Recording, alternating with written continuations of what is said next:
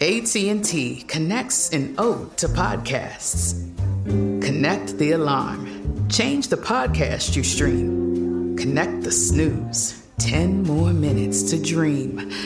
Connect the shower. Lather up with the news, sports talk, comedians, or movie reviews. Connect with that three hour philosophy show. Change the drive into work in traffic so slow. Connect the dishes to voices that glow. Thank you to the geniuses of spoken audio. Connect the stories, change your perspective. Connecting changes everything.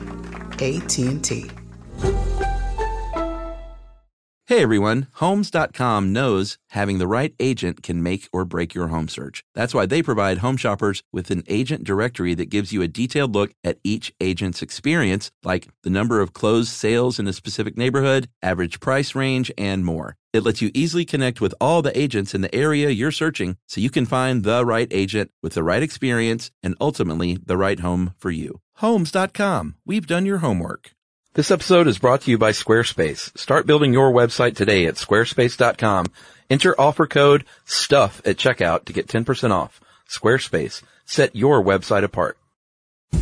Hey, new shows coming your way. Yeah. Live shows, that is. Yeah, we're going back to DC and Boston. That's right. This fall, October 27th, a Thursday, we're going to be at the Wilbur Theater in Boston where we've performed before. That was great.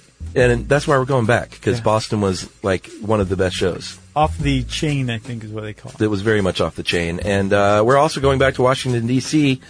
on Saturday, October 29th, as part of the Benson Ball Comedy Festival. Yeah, and we're going to be at the Lincoln Theater again. 'cause Yeah. That was off the chain as well. Boy, that was a great show.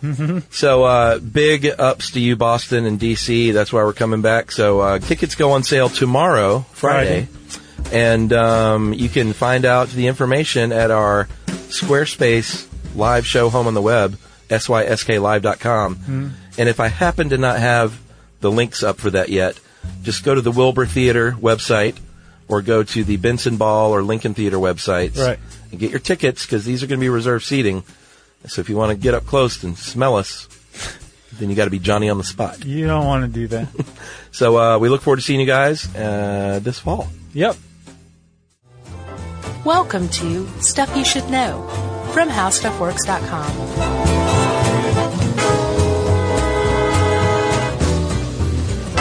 Hey, and welcome to the podcast. I'm Josh Clark, and there's Charles W. Chuck Bryant. Jerry's over there. So this is stuff you should know. Unsolved Mysteries Edition. Yeah, really. Are you cool with this? No, No. I'm leaving. yeah, I think it's great, man. I, I love me a good unsolved mystery. Yeah. And this is super sad, so it's not like I love it and I think it's hysterical. right. I just, uh, I just like unsolved mysteries. What's a what's an hysterical unsolved mystery? Um, like I got pantsed in the second grade, and I don't know who did it. That's an hysterical unsolved mystery. Yep. I was just in line, pants around the ankles, turned around, and like everyone was like, Did you just go with it and you were like, check it out? check me out. I'm in second grade. "Yep." Good for you, buddy. That never happened. I made it up. Oh, really? Yeah, Oh, it's called improv, buddy. It's a not craft. bad. so end scene. End scene. And scene. Have we ever established which one it is? Yeah, a few times. End. Nope. It is. Chuck, we are uh, talking about a family called the Sodders. Uh huh. Um, not the solders. right. Not the welding technique. No, the Sodders. They were a family out of Fayetteville, West Virginia, of uh, Italian extraction, as we'll see. Yes, And um, very much so. like you said, this is an unsolved mystery. They they their family just going along totally normally has turned into one of the stranger unsolved mysteries in American history. Yeah, and certainly in West Virginia history. Oh, definitely. And I should say, I uh, I texted our friend Justin McElroy of the McElroy triplets. Right. Well, they're not triplets. They're qu- they're They're brothers. oh yeah. Of my brother, my brother and me podcast because they are from West Virginia, and as you'll see here, there's a very famous billboard uh, that we're going to talk about about this case. Mm-hmm. Right. And I was like, hey, dude, do you ever do you remember where you you know seeing this thing? How far are you from Fayetteville?" Right. He said, "Just a couple hours." He said, "But I've never heard of that." Huh. And I was like, "Really? This seemed like the kind of cautionary tale that would be whispered about all over Yeah. West Virginia." I could see that. But um, he said he never heard of it, and then he looked it up and said, "Oh, wow." And I said, "I bet your dad knows about it." And then he didn't. He said no. didn't- he didn't respond. Uh, You didn't text him back. Answer me. no, that's all right. I am Facebook friends with his dad, though. I should have just asked. Yeah, him. ask him. yeah, Go go to the source. that's right. So, well, let's go back to the beginning, Chuck. Okay. Back to 1895. That's right. That's when uh, Giorgio Sodo, who had become George Sauter, uh, was born in Sardinia in 1895 and came to the U.S. in 1908 as a young lad of 13 years old. Yeah, And he was a go-getter. he really was. So his he had an older brother who traveled with him from Yeah. Sardinia to New York. Um, I guess he was like, yeah, I don't want to do this. And right when they made it through Ellis Island, he turned right back around and went back to Italy. Yeah, he's, I don't know, man. Go get a cup of coffee and think it over is what I say. After you made that ship's voyage, just mull it over for a day or two. Yeah, because what if like you're halfway back, you're like, actually, I should have stayed. Yeah, you might meet a pretty lady from Brooklyn. Did you see that movie? Uh, Brooklyn? No, Great. really? Yeah, oh, yeah. Okay, I I'll- mean, it was. I'll check it out. You sounded surprised. I was a little surprised. Yeah, it was nominated for many awards. Uh, that doesn't always mean. It usually means it's pretty good. No? Uh, it depends. Okay. Brooklyn, highly recommended. Okay. About a young Italian man who falls in love with an Irish immigrant. Oh well, this has nothing to do with this then, No, not at all. because this man falls in love with an Italian immigrant. That's right. right? So um, George, like you said, he was a bit of a go-getter. He's 13. He's on his own, literally without any any other family in America. Yeah. It's kind of mind blowing. But then you think back to 1895. They're they're they didn't really uh, understand what childhood was at that point. So he was probably like of working age and had been for years. Yeah. But it seems really weird to us now. sure. He might have been retiring right? at 13. He was smoking cigars already. So uh, he, like I said, was a go-getter. He started working at the uh, on the Pennsylvania Railroad, and then moved to uh, West Virginia to Smithers, Smithers, West Virginia, Mm-hmm. and worked as a, a truck driver. And then said, "You know what? This is America. Darn it! Mm-hmm. I, I didn't come here to drive a truck for someone. I'm going to own my own trucking business." And the Statue of Liberty went, ah, Yep. nice going, kid. So he started uh, his own trucking business. Um, And um, he's in West Virginia, so in short order, he starts hauling coal. Yeah, coal and dirt. And it wasn't like the hugest business. I think he did okay for himself. He He did okay for himself. was like for sure. solidly middle class. He Yeah. Didn't, he didn't become like wealthy or anything. And as a matter of fact, later on, um, a local uh, local government official would say that the Sodders were um, one of the uh, best middle class families in Fayetteville. Yeah. And they had a small Italian population in Fayetteville, which I think is why he ended up there Right. in his community. Yeah, and he moved there with his wife, uh, Jenny. Right. Yeah, Ginny Cipriani, who uh, he met, um, she came over from Italy when she was three. Right. He met her at a store called the Music Box, and they got married. And like Italian families do, they had uh, ten kids. Ten kids in twenty years. Yeah. Yeah. That's a lot of kids. Yep, pumping them out with great regularity. And like you said, when they moved to Fayetteville, the reason they moved to Fayetteville had no idea that West Virginia even had Italian people in it. Sure. Let alone strong Italian communities. Yeah. But they moved to Fayetteville and they were part of the Italian community. And George was well known. Again, they were a respected middle class family there. He did pretty good for himself. Um, and he was also well known for his opinions on everything, including politics. And um, during the 40s, the United States was at war with Italy, and not all of the Italian Americans were um, feeling it on the American side. there were a lot of disagreements over Mussolini Yeah. and the government that he was creating um, among Italian Americans, including in Fayetteville, West Virginia. Sure. And George, in particular, hated Mussolini and very frequently spoke out about him and would get in arguments with some of the locals who who felt differently about Mussolini. Yeah. And uh, I guess there were some hard feelings here or there, but he doesn't seem to have taken him seriously very much. No, and we mentioned that um, if it sounds like we're setting something up for later, we, we indeed are. Yeah. So just tuck that little fact away. Um, and then can we fast forward in time Yeah. to uh, Christmas Eve. Christmas Eve 1945. That's right. So um, here's what happens. It's Christmas Eve. Um, as is tradition in some households, you can open up a few gifts on Christmas Eve. Yeah. So this is what happened. They opened up some presents. Comes time for Betty Bye. And uh, five of the children, uh, Maurice, 14, Martha, 12, Louis or Louis, 10, Jeannie or Jenny, is, that was a little confusing because that's the mom's name, mm-hmm.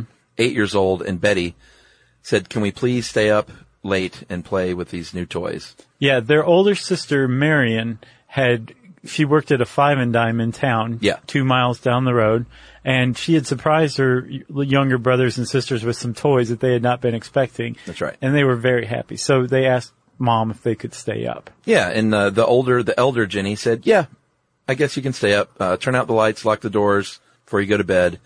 Uh, I'm going to hit the rack with your dad and our uh, two-year-old daughter Sylvia, uh, 23-year-old John, and 16-year-old George Jr. Were, I guess, they were just ready for bed too. Right. And then, if you're thinking there's one missing child, he is uh, away in the military, the eldest. Yeah, fighting either uh, Mussolini or Hitler or Tojo, Right. one of those guys. Right. So he's away. Uh, and I could not, for the life of me, find that guy's name. The, The oldest eldest. son. I couldn't either, actually. So, um, the mom goes to bed, Jenny goes to bed, and, uh, the dad, George, and his two next oldest sons who had been working with him that day, they'd all gone to bed about 10. Um, what time did the mom go to bed? 11? Something like that? Yeah. But she leaves those five youngest children, um, and Marion, their older sister, who I think was 17 at the time, downstairs when she goes to bed. Yes. And then at about 12:30 on Christmas morn, because remember that was Christmas Eve, about 12:30 at night, the phone rings, and um, this is not a, an era where, and this kind of to me goes to show these people were doing all right. They had a phone in 1945 in West Virginia. They may have been the only people in West Virginia with a What? phone in They had 1945. phones in 1945. I'm just saying. I don't think everybody had a phone in West Virginia in 1945. Okay. So they certainly didn't have one at their bedside. So Jenny, the mom, has to get up to answer the phone. And on the other line, she hears a woman asking for somebody she doesn't know or recognize. And in the background, there's obviously a party going on. There's laughter. There's clinking of glasses. And, uh, Jenny says, I don't know who you're talking about. You have the wrong number. And the woman laughs weirdly and hangs up. Yeah, I'm going to go ahead and come out and say I think this is means nothing and it's total coincidence. So supposedly they tracked that woman down. Okay. And she said uh, it was just a wrong number. Yeah, that's Total coincidence. that's what I think. But think about that though.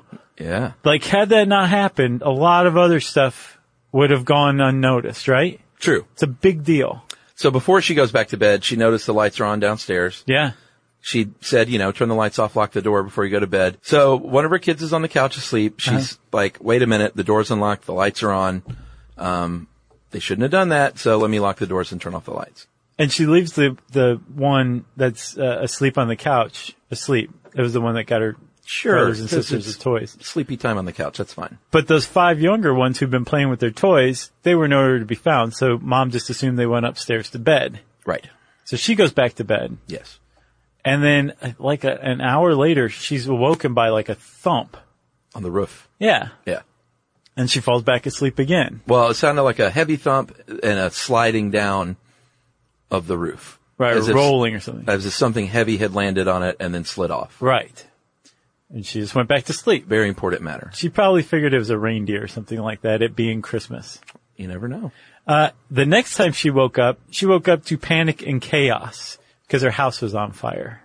And Chuck, we'll talk about the fire right after this.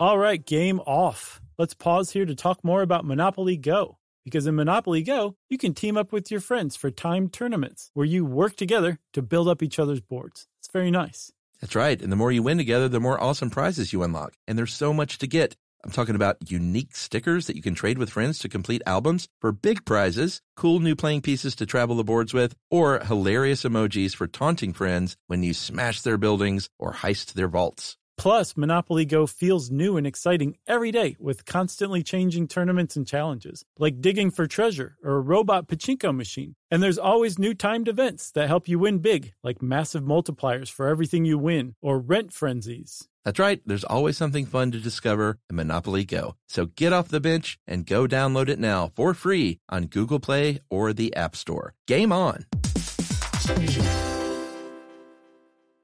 When you think about the future, what kind of technology do you envision? Whatever the future holds, artificial intelligence will undoubtedly be at the heart of it all.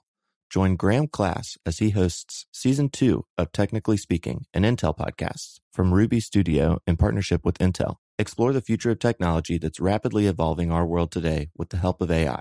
There's still so much work and research needed to fully understand the power and potential of AI, and Intel is at the forefront of implementing AI and revolutionary technology that's changing the world we live in for the better. In each episode, Graham interviews the minds transforming medicine and healthcare, retail, entertainment, personal computing, and more, while pioneering new uses for AI in these spaces. Tune in every other Tuesday and explore the latest technology that's changing our world today and creating a more accessible tomorrow. Listen to Technically Speaking, an Intel podcast on the iHeartRadio app, Apple Podcasts, or wherever you get your podcasts.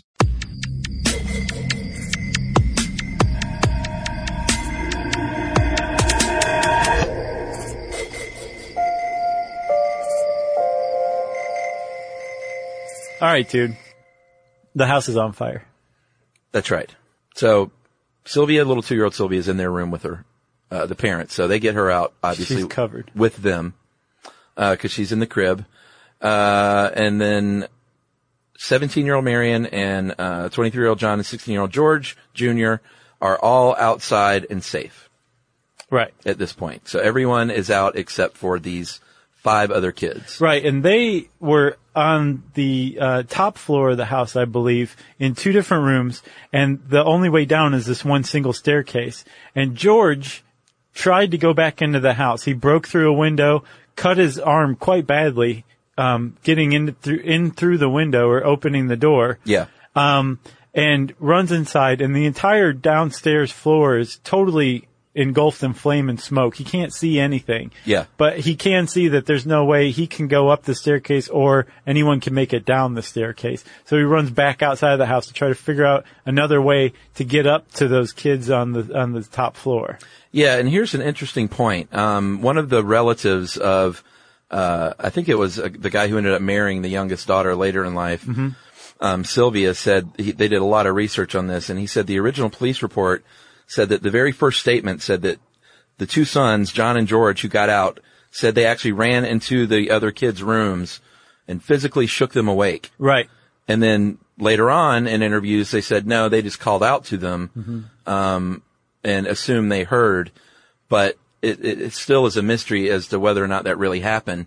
Police will say the first statement is usually the accurate one, Oh yeah. um, but that's just speculation. So, uh, from what I understand, the family rationalized that later on by saying that the two boys probably felt very guilty. Sure. And they said that they did what they wished they had or felt that they should have done. That m- makes sense. and that th- their revisions later on were actually the factual ones that they tried to rouse their um, siblings by just shouting up the stairs. I can buy that.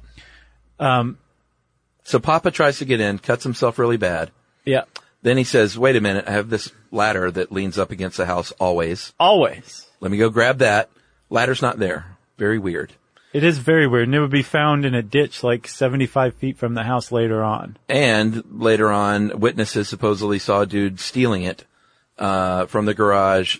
Uh, but there's so many things that people say about this case that it's hard to know what's true and what was invented. That is true. That they saw a guy? A dude. Well, they report that they saw a guy. Well, but- that guy, the guy actually was found and was arrested and charged for stealing and never questioned about the actual fire. the guy that stole the ladder. Yeah. Okay. So they, uh, he says, the dad says, let me get my trucks, my big, uh, coal hauling trucks. Yeah. and pull because those are tall. Let me pull that next to the house, climb up on that. Uh, neither one of the trucks start. Even though they've been using him to work earlier that day. Yeah, so the the thinking by the cops and everyone else pretty much is in the panic. He and his son flooded the engines, Right. Trying to get them started, and they, they wouldn't start. Yeah, but it it became yet another like fishy detail that that made this family suspect like something really weird happened here. Yeah, and then later there was a I, I totally don't understand the whole engine removal theory. So it doesn't make any sense. That guy who stole the ladder was caught stealing a block and tackle that you would use to remove engines. Yeah, that doesn't make any sense. But it doesn't mean like he messed with their car or used that block and tackle to do anything to the engines. No. They probably just flooded them. That one I'm, I'm in agreement on. So these, this family, they're watching helplessly as the house is going up in flames. The house burned to the ground in about 45 minutes, ostensibly with the children trapped inside. Yeah, and if you think, why didn't the fire uh, the fire trucks come? Uh, the Fayetteville Fire Department. Uh, you know, it was 1945. It was Fayetteville, West Virginia. It was Christmas. Mm-hmm. yeah, it was Christmas night or morning, I guess, at this point. Um, uh, you know, one of the daughters went to a neighbor's house, called the, the fire department. No operators on duty even. Right. And At this another point. neighbor uh, who saw this didn't have a phone at their house, so they went to the local tavern and they called the operator to report the fire too, and they couldn't get the operator either. Operator was probably at home sleeping for Christmas. That's right. So eventually, someone drives and literally physically tracks down uh, Fire Chief F.J. Morris. Who does not come out smelling well in this. Well, he whole doesn't. story. He said, "Oh, I can't drive the fire truck as the fire chief." Right. And the way that they they don't even have a siren. The way that they alerted the fire department was it's called a phone tree. They just start calling one another, then they call the next person, Which made wake even them less up. sense because again, the Sodders were the only people in West Virginia with a phone in their house. Not true. Uh, so eventually, seven hours later, at 8 a.m., the fire truck arrives to find a smoldering pile of ash. And a lot of people are like, well, clearly the fire department was paid off or told to, to halt. From what I gather, it was sheer ineptitude. And also the sense, I think the fire marshal or fire chief defended himself later saying, yeah, he said, I couldn't drive the fire truck, so I had to wait for somebody who could. Yeah. And also that house went up so fast, there was no, there, um, there wasn't any need for us to get there in any kind of hurry. Well, I mean, that's probably true. He also said, It um, burned in like between 30 and 45 minutes. Yeah, if you're a fire chief, that's not what you want to say. No. You know, like pff, who cares when we get there?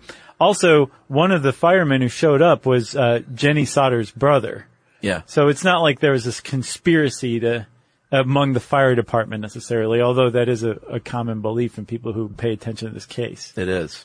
So what they find at 8 a.m. is a house burnt to the ground. What they don't find are any remnants of those five children.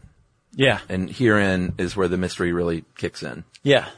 The family starts like paying attention to little weird details. At first, they just assume that the kids have they're they're just totally gone. They were totally burned up. Well, that's what the fire chief said. He was like, there's no remains whatsoever because Yeah. it burned them to nothing. they did like a cursory examination of the rubble. They did find some other stuff, like they found appliances that were recognizable. They found a couple other things, but they never found any of the kids.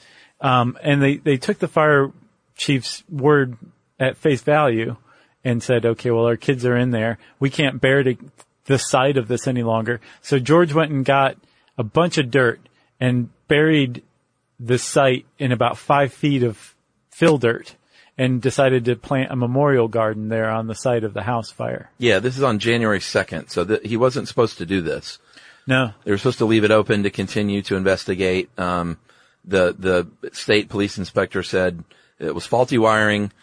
It's now covered in dirt, um, and so now the family is just left alone, saying, "What happened to our children? Are they were, were they in there?" Right. So that, that when they buried the place in dirt, they assumed that the children were still in there and this was their, their grave now. They were never going to be found.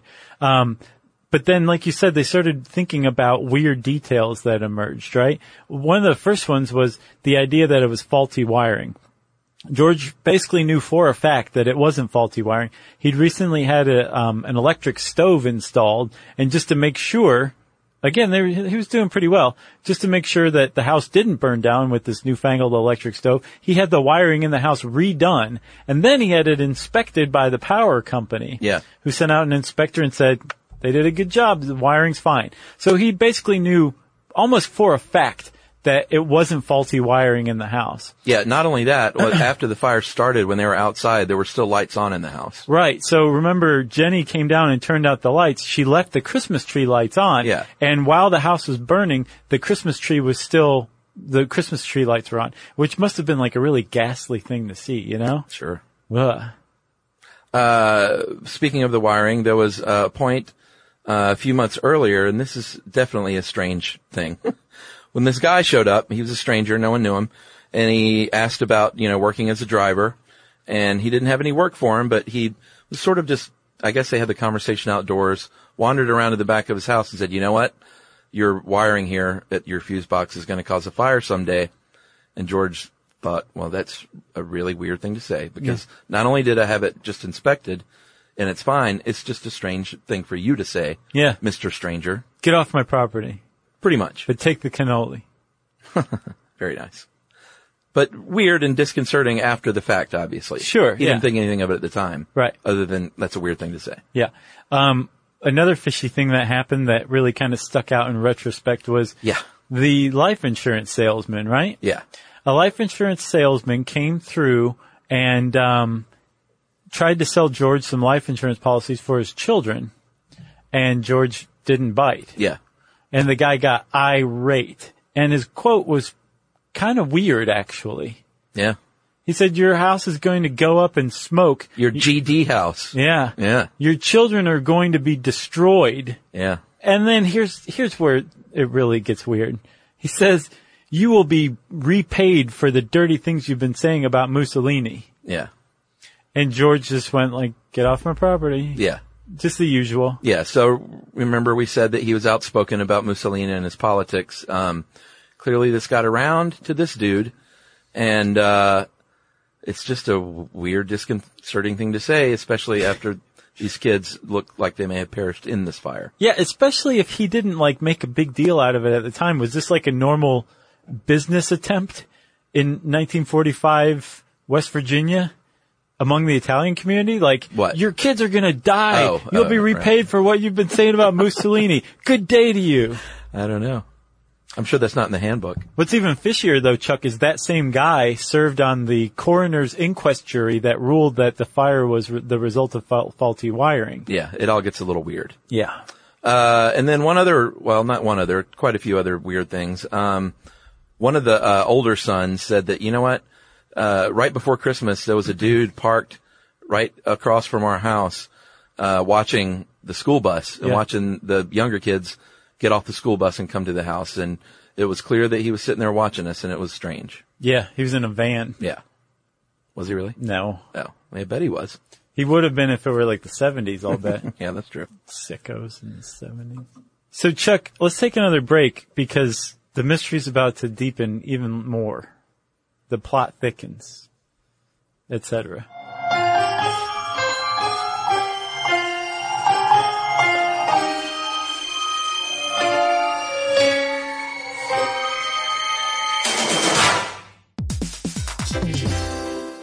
All right, game off. Let's pause here to talk more about Monopoly Go. Because in Monopoly Go, you can team up with your friends for timed tournaments where you work together to build up each other's boards. It's very nice. That's right. And the more you win together, the more awesome prizes you unlock. And there's so much to get. I'm talking about unique stickers that you can trade with friends to complete albums for big prizes, cool new playing pieces to travel the boards with, or hilarious emojis for taunting friends when you smash their buildings or heist their vaults. Plus, Monopoly Go feels new and exciting every day with constantly changing tournaments and challenges, like digging for treasure or a robot pachinko machine. And there's always new timed events that help you win big, like massive multipliers for everything you win or rent frenzies. That's right. There's always something fun to discover in Monopoly Go. So get off the bench and go download it now for free on Google Play or the App Store. Game on.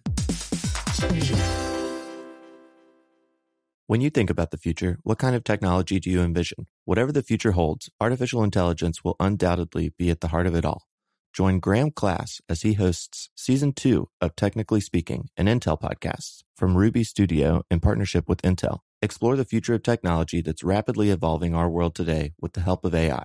There's still so much work and research needed to fully understand the power and potential of AI, and Intel is at the forefront of implementing AI and revolutionary technology that's changing the world we live in for the better. In each episode, Graham interviews the minds transforming medicine and healthcare, retail, entertainment, personal computing, and more, while pioneering new uses for AI in these spaces. Tune in every other Tuesday and explore the latest technology that's changing our world today and creating a more accessible tomorrow. Listen to Technically Speaking, an Intel podcast on the iHeartRadio app, Apple Podcasts, or wherever you get your podcasts.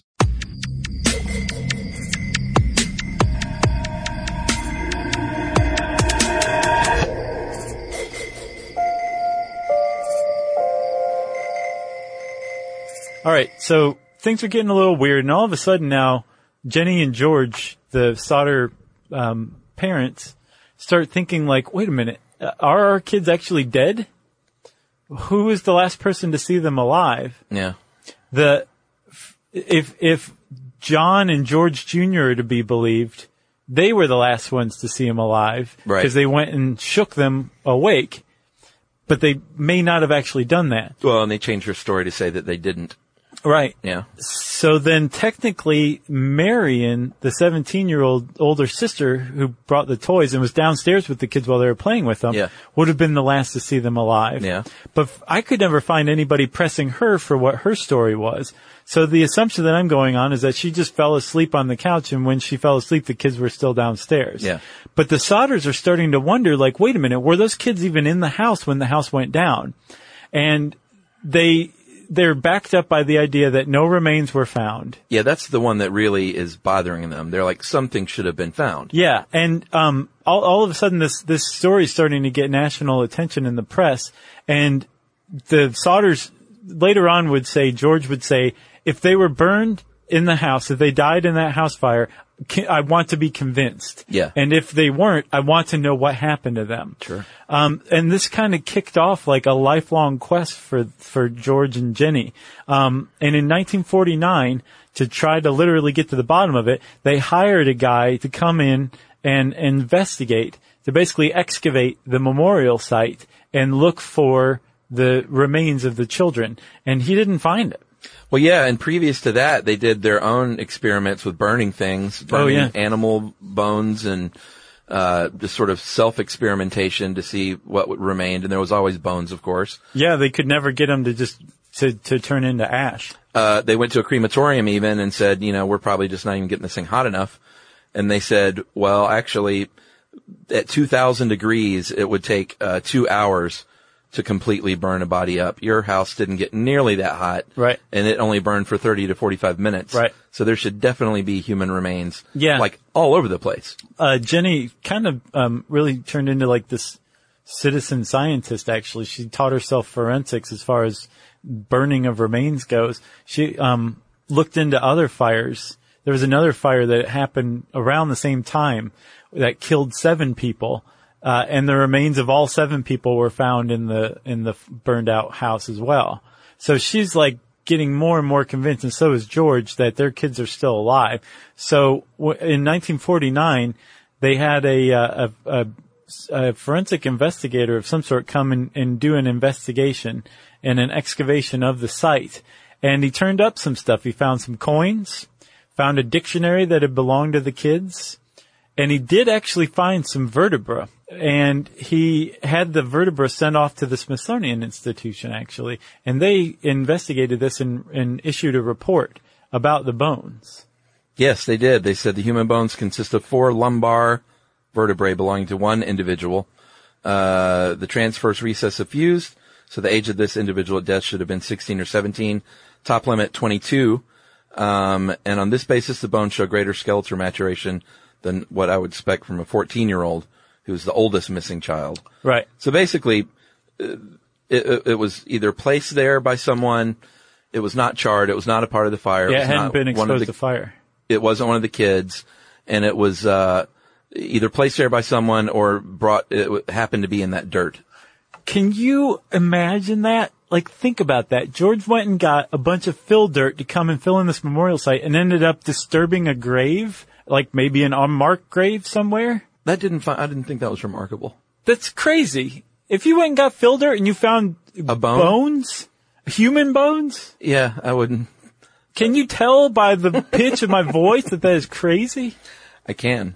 Uh, the other weird thing that they found was a uh, this green rubber casing that uh, later they found out it was a part of some kind of bomb, um, an incendiary device, and some people think that that's a weird thing to have on your property Yeah. that uh, house had just burned, and they think this could have been the sound that uh, Jeannie heard in the middle of the night when something hit the roof and rolled off. Right. Who knows? But she didn't hear a big boom. Seemed like if it was a bomb, that would have been pretty obvious. It- yeah, You but know? I mean, i i if it was like a napalm bomb, it doesn't necessarily explode; it just ignites, and Oh, really? spreads. Yeah, So they don't make noise. I don't know. we'll go experiment with one. Um, so that that Objection, speculation. right, that Smithsonian report actually said it's really curious that that the the bodies weren't recovered or found in this pretty good excavation that you guys hired this dude to do. Um, and it actually set off a, a larger investigation in West Virginia. The governor and the, um, I think the state police superintendent both said, what you guys are doing is hopeless. The case is closed. Your kids died in that fire. The case closed. Yeah. And the uh, Sodders were like, no, we're going to go hire a private detective. And they did hire a private detective. And he started sniffing around town and um, heard a weird rumor that the poli- that the fire chief had said that he actually found a heart and had put it in a box and buried it at the site, which is a weird thing to do. It is. And uh, he went to the guy and was like, "You got to show me where this thing's buried."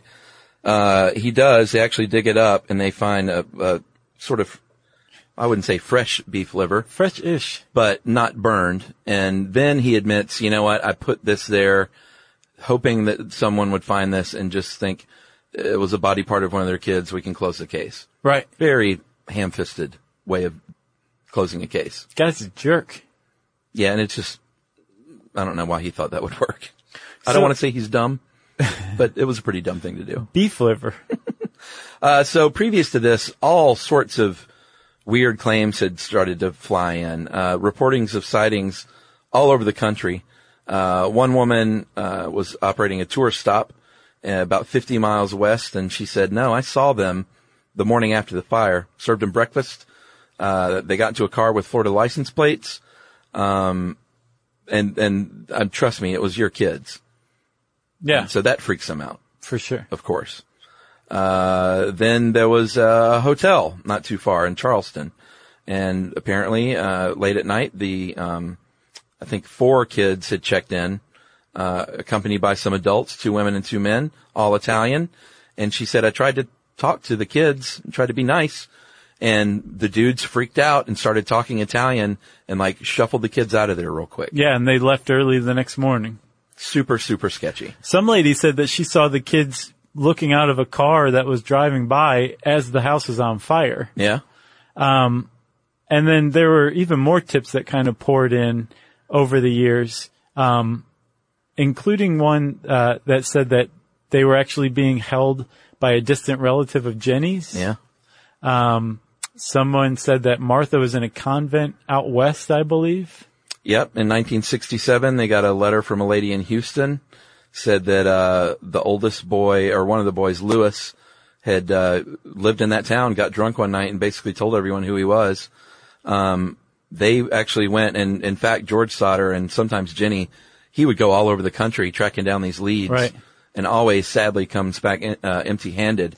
Uh, when he went to Texas, he got down there, um, met with the guy, and it wasn't his son, obviously, but um, you know, had to go back and tell his wife like another another zero on this one. Yeah, and it, uh, like it's really sad when you step back and look at it from the perspective of the, of the parents. Like they were not convinced that their kids died in this fire. They were open to the possibility, but they weren't convinced and they wanted to know for the rest of their lives. So yeah, he would go all over the country chasing down leads. And the reason he would do this, Chuck, is because he got no help whatsoever from the local authorities. No. They, the, the Sodders actually wrote to the FBI and got a reply from J. Edgar Hoover himself that said, I'd love to help, but this is out of our jurisdiction.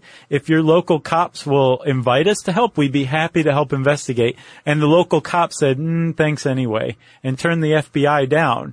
I'm, I can't imagine how frustrating that must have been for the Sodders to see that Oh yeah. to see J. Edgar Hoover say, "Well, help out, but these guys have to invite us," Yeah. and get turned down for that, you know. Oh yeah. So they, I mean, it was their kind of their life's obsession. And obsession is a really good good way to put it. Yeah. There's a story of George seeing a picture in a paper of a ballet class in Manhattan, and he became convinced that one of the girls in the picture was his daughter Betty, and he drove to Manhattan and demanded to see his daughter. Yeah. And the the parents or the school was like, "You need to get out of here, dude. You've lost your mind." Yeah. this is our kid. No, you can't see our kid.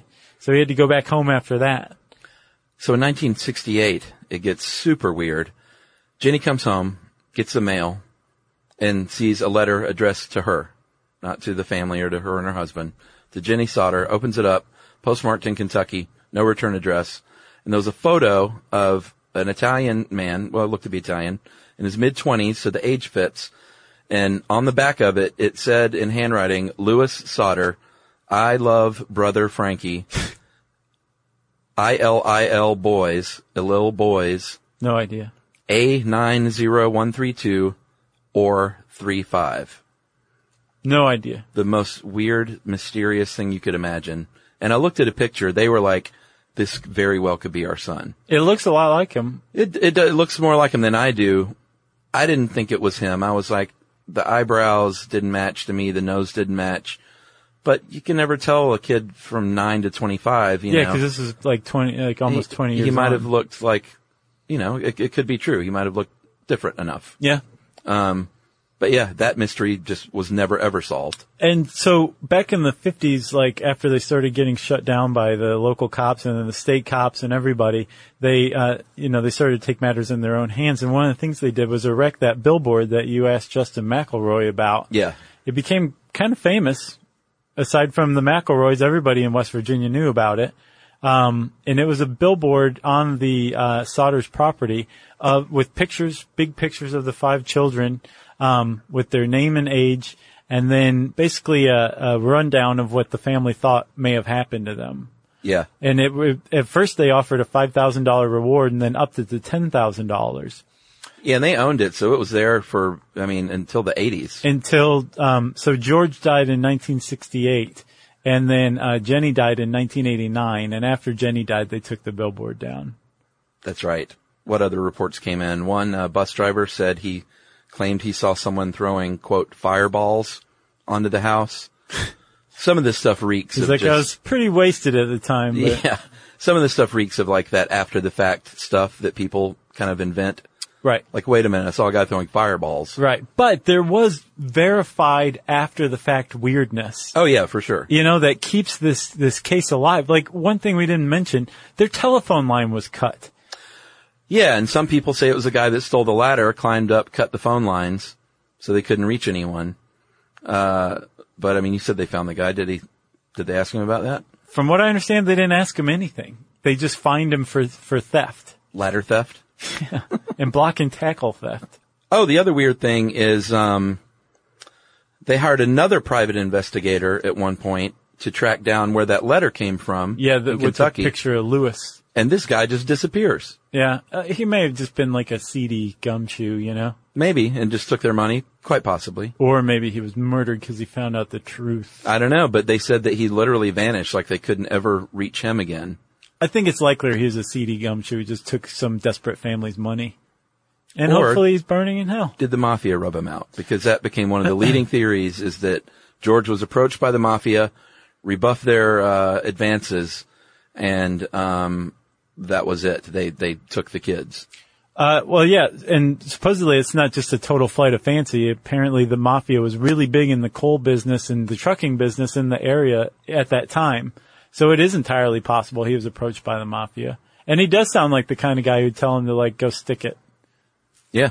You know, uh, he also may have made some enemies with the Mussolini cracks. Sure. Uh, what else was there? Well, one thing that, that was lost to time was that vertebrae, even though it's almost 100% uh, that it was not one of the kids, at least if they still had that, they could DNA test it now. Yeah. But of course they can't. Yeah. And so little little baby Sylvia, who was two, maybe three at the time, I think two is is what I've seen most, um, is the last surviving solder child. Yeah. And she said like these are her earliest memories are of that night of the fire and seeing her father like losing his mind trying to get Yeah. into this house and bleeding. Um, and she promised her parents that she would keep the story alive. So she she talks about it a lot. Yeah. Um, she goes on to the online uh, like online sleuth websites that talk about the case and like kind of feeds information to people and tries to keep the story alive. It's just crazy, man. You go to bed, you wake up with, with a fire, and five of your five of your children are just vanished. Yeah. And there's no way they burned up to nothing. That's just impossible. So I I read this blog post like uh, a NPR person named Stacy Horn did a piece on it. Yeah, I saw like that. years back, and she wrote this really long blog post about stuff that had been cut from the from the piece. Yeah. and I got the impression they were trying to play up the mystery. And she said that she personally came to believe that the children did die in the fire, and that there was plenty of evidence that supports that idea, but that the media tends to play up the other side Oh, really? of it. Huh. But she also said that there's enough weird stuff surrounding it that if she learned that they were still alive, she wouldn't be shocked. Well, yeah, and the fact that they never got in touch because you, you know, th- it's not like these kids were estranged from their parents or, I mean, they were a tight knit family by all accounts. Right, and the family rationalized that by saying that their family was in danger and they were trying to protect their parents by never getting in touch Right, with which them. would kind of align with the mafia Yeah. uh, theory. Yeah. Just terrible, man. You lose half your family Yeah. without a trace. Yeah. Uh, if you want to know more about this, there's plenty of sites on the internet that have stuff, but we found this really great article that we based this on by Karen Abbott. It was called The Children Who Went Up in Smoke. Yeah, the NPR one's good, and Yeah. Stacy Horn sing is pretty cool too. Yeah. You know what's weird is I have a good friend named Stacy Horn. It's not the same one? No, but when I clicked, I was like, oh, interesting. And I clicked on her thing and it said Stacy Horn, like cat. Like she's a cat person. Mm-hmm. And my friend Stacy is a noted cat person. And it's not the same person. And, nope. and I was like, weird. Doppelganger. Yeah. No, no. Maybe. The name Doppelganger. Yeah. I'd have to see her face. Uh, I think I said something. Well, how about this search bar? Since I said search bar, it's time for listener mail, Chuck. Handy dandy search bar? Sure. People said that they miss that. Used to say that. The handy search bar. Yeah. I don't think I said handy dandy, did I? Did I I? don't know. Maybe. Jerry said yes. That's back when she listened, so I would take that at her word. uh, hey guys, huge fan of the show. Two exclamation points. That I've is a been- big thing. Yeah, I've been listening to your show for about a year now, and uh, turned my wife and kids onto the program. And they are all hooked. We had a stuff you should know marathon even in our car ride back to Chicago from Athens, Georgia. Uh, we look forward to your new episodes and are burning through them quickly, so pick up the pace. Uh, you guys made reference to lead paints being on roadside signs. That is highly unlikely, says Sean. Uh, those signs are changed quite frequently and are based predominantly uh, and then he goes on to name like eight different types of uh, pigment chemistries, which I won't read out, Okay. uh, and other mixtures of iron oxides. Uh, he said lead chromates can still be found, however, in road markings like yellow and white lines on the street. Uh, any new road markings are now done with the chemistries I mentioned previously, but there are many states across the country that still haven't gotten around to replacing or removing the lead chromate based paints on the street. Not trying to nitpick, it's a common misconception to people outside the color industry, and based on my nerding out with the chemistry name dropping, I bet you can't guess what industry I'm in. Here's a hint I don't dance. so he's saying he's a chemistry nerd. What does that have to do with dancing? Chemistry nerds don't dance? Uh, I think that that may be a reference to something we said that I'm not picking up on, maybe. Okay. Maybe Sean can clear it up. Yeah, we need a follow up listener mail. All right, that's from Sean Mueller. Oh, it's German. He, he, didn't, he dropped the umlaut. Oh, okay. It's a Muller. He didn't want that association. Well, thanks, Sean. We appreciate that. Uh, let us know about the dancing thing. I think We're not the only ones who are curious, right? Yeah, I'm not sure what that means. Uh, if you know what Sean's talking about, you can tweet to us at SYSK Podcast. You can join us on Facebook.com slash Stuff You Should Know. You can send us an email to stuffpodcast at HowStuffWorks.com. And as always, join us at our home on the web, StuffYouShouldKnow.com.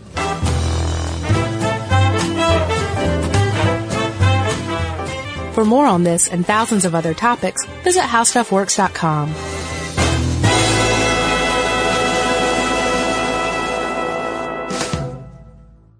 Hey, if you haven't heard of Visible, well, now you have. They're the wireless carrier that's making wireless visible. It's in the name. Switch to Visible, the wireless company that makes wireless visible. Get a one line plan with unlimited 5G data powered by Verizon as low as $25 a month every month, taxes and fees included. Use promo code STUFF20 to receive $20 off your first month for listening to this podcast. Switch now at visible.com. For data management practices and additional terms, visit visible.com. The visible monthly rate is $25 per month. Live Nation presents Concert Week. Now through May 14th, get $25 tickets to over 5,000 shows. That's up to 75% off a summer full of your favorite artists like 21 Savage, Alanis Morissette, Cage the Elephant, Celeste Barber, Dirk Bentley, Fade, Hootie and the Blowfish, Janet Jackson, Kids Bop Kids, Megan Trainor, Bissell Pluma, Sarah McLaughlin. Get tickets to more than 5,000 summer shows for just $25. Until now through May 14th. Visit LiveNation.com slash Concert Week to learn more and plan your summer with Sean Paul, Sum 41, 30 Seconds to Mars, oh, and Two Door Cinema Club.